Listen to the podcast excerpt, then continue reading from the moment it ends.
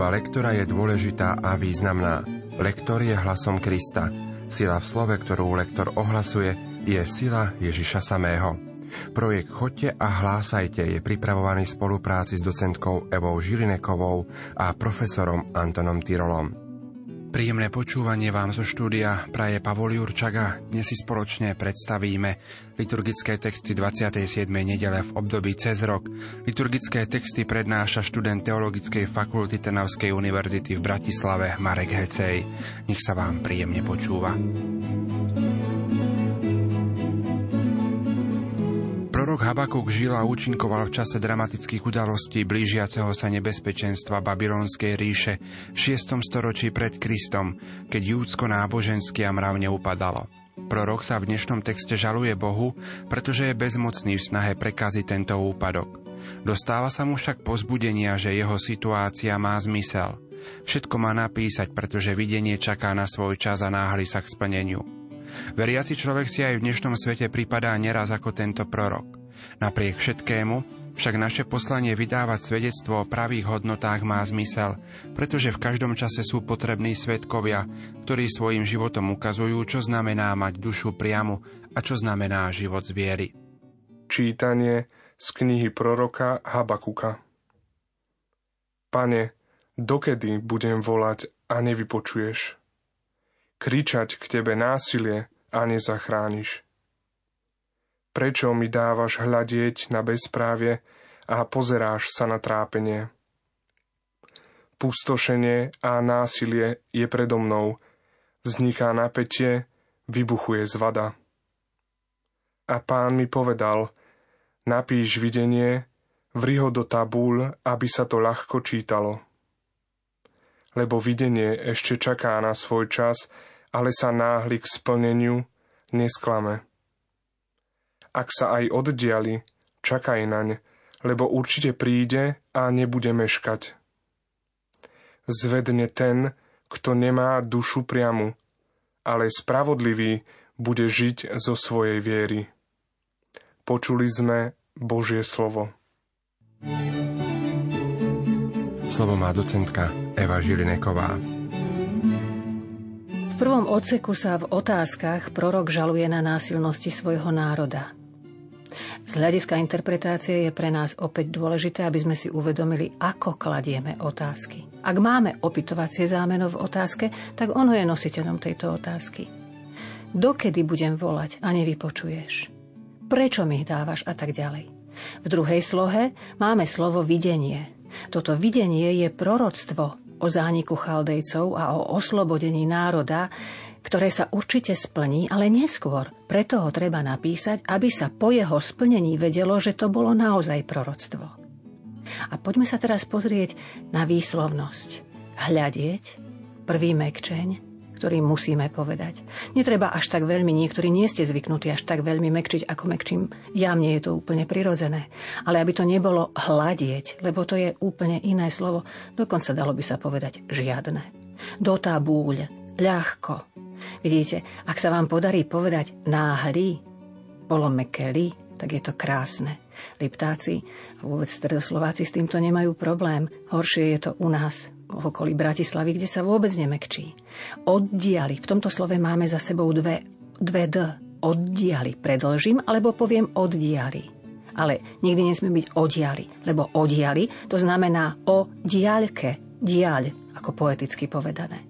A v, poslednej, v posledných dvoch riadkoch máme zvedne ten, kto nemá dušu priamu, ale spravodlivý, bude žiť. Tu nám musí výsť ten kontrast. Jeden zvedne a druhý bude žiť zo svojej viery.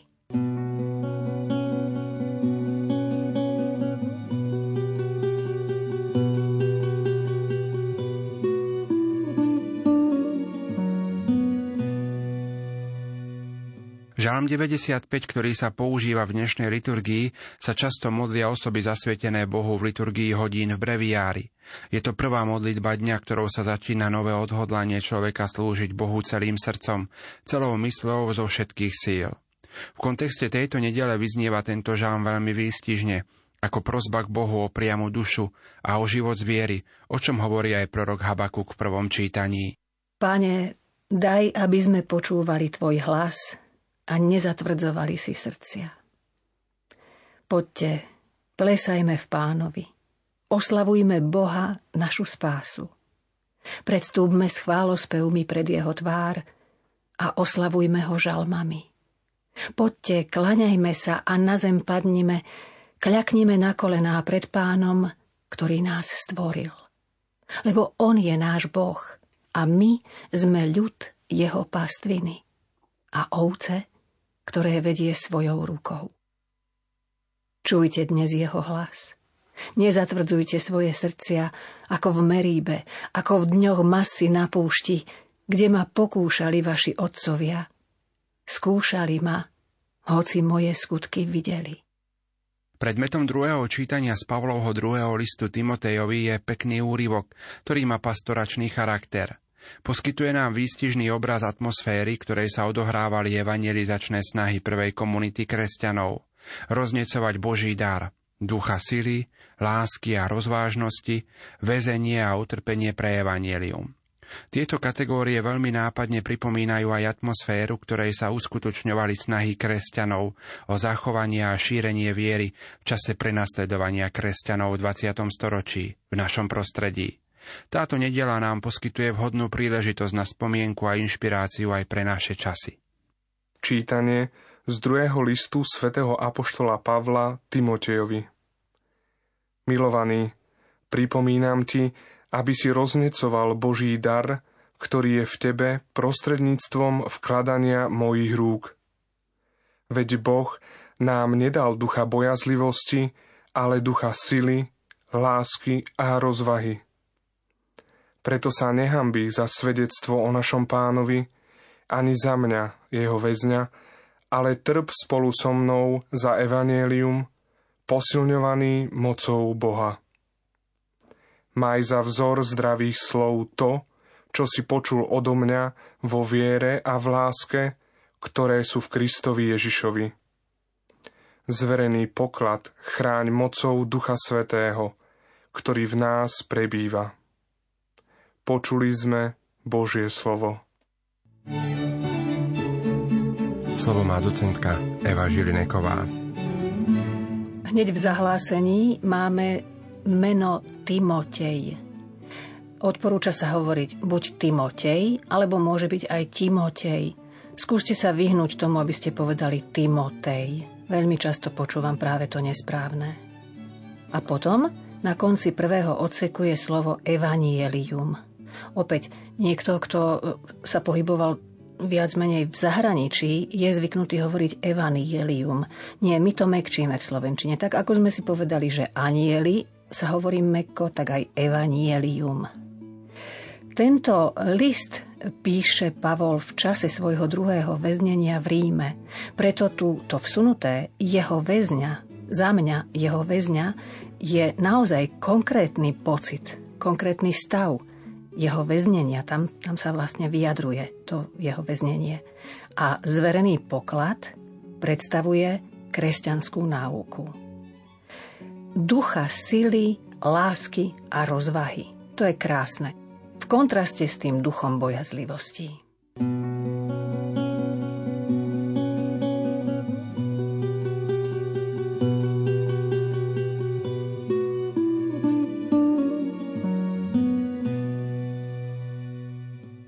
Evanieliový úryvok dnešnej nedele predstavuje odsek Ježišových činov a rečí počas jeho cesty do Jeruzalema. Úrivok sa začína prozbou apoštolov. Daj nám väčšiu vieru. Zaujímavé je, že pán Ježiš na tomto mieste neponúka nejaký návod na prehlbenie viery apoštolov, ale vyslovuje akoby požiadavku jednoducho mať pevnú vieru. A zda z tohto dôvodu vznikali k tomuto veršu rôzne komentáre, hovoriace o nejakom mimoriadnom charizmatickom dare viery, ktorá môže robiť zázraky a podobne kontexte s dnešnými čítaniami, najmä s prvým čítaním a ešte viac nasledujúcimi veršami o postoji neužitočných sluhov, však možno evanieliový úrivok porozumieť aj tak, že našou úlohou je urobiť všetko, čo poznávame ako Božiu vôľu. Pritom treba mať dušu priamu a žiť podľa viery, ako nám to pripomína prorok Habakuk. Čítanie zo svätého Evanielia podľa Lukáša. Apoštoli povedali pánovi, daj nám väčšiu vieru. Pán vravel, keby ste mali vieru ako horčičné zrnko a povedali by ste tejto moruši, vytrhni sa aj s koreňom a presaď sa do mora, poslúchla by vás. Kto z vás, čo máte sluhu, ktorý orie alebo pasie, povie mu, keď sa vráti z poľa, hneď si poď sadnúť k stolu. Vary mu nepovie skôr, priprav mi večeru, opáš sa a obsluhuj ma, kým sa nenajem a nenapijem, ty budeš jesť a piť až potom. Je azda povinný ďakovať slúhovi, že urobil, čo sa mu rozkázalo? Tak aj vy, keď urobíte všetko, čo sa vám prikázalo, povedzte, sme neužitoční slúhovia. Urobili sme, čo sme boli povinní urobiť. Počuli sme slovo pánovo.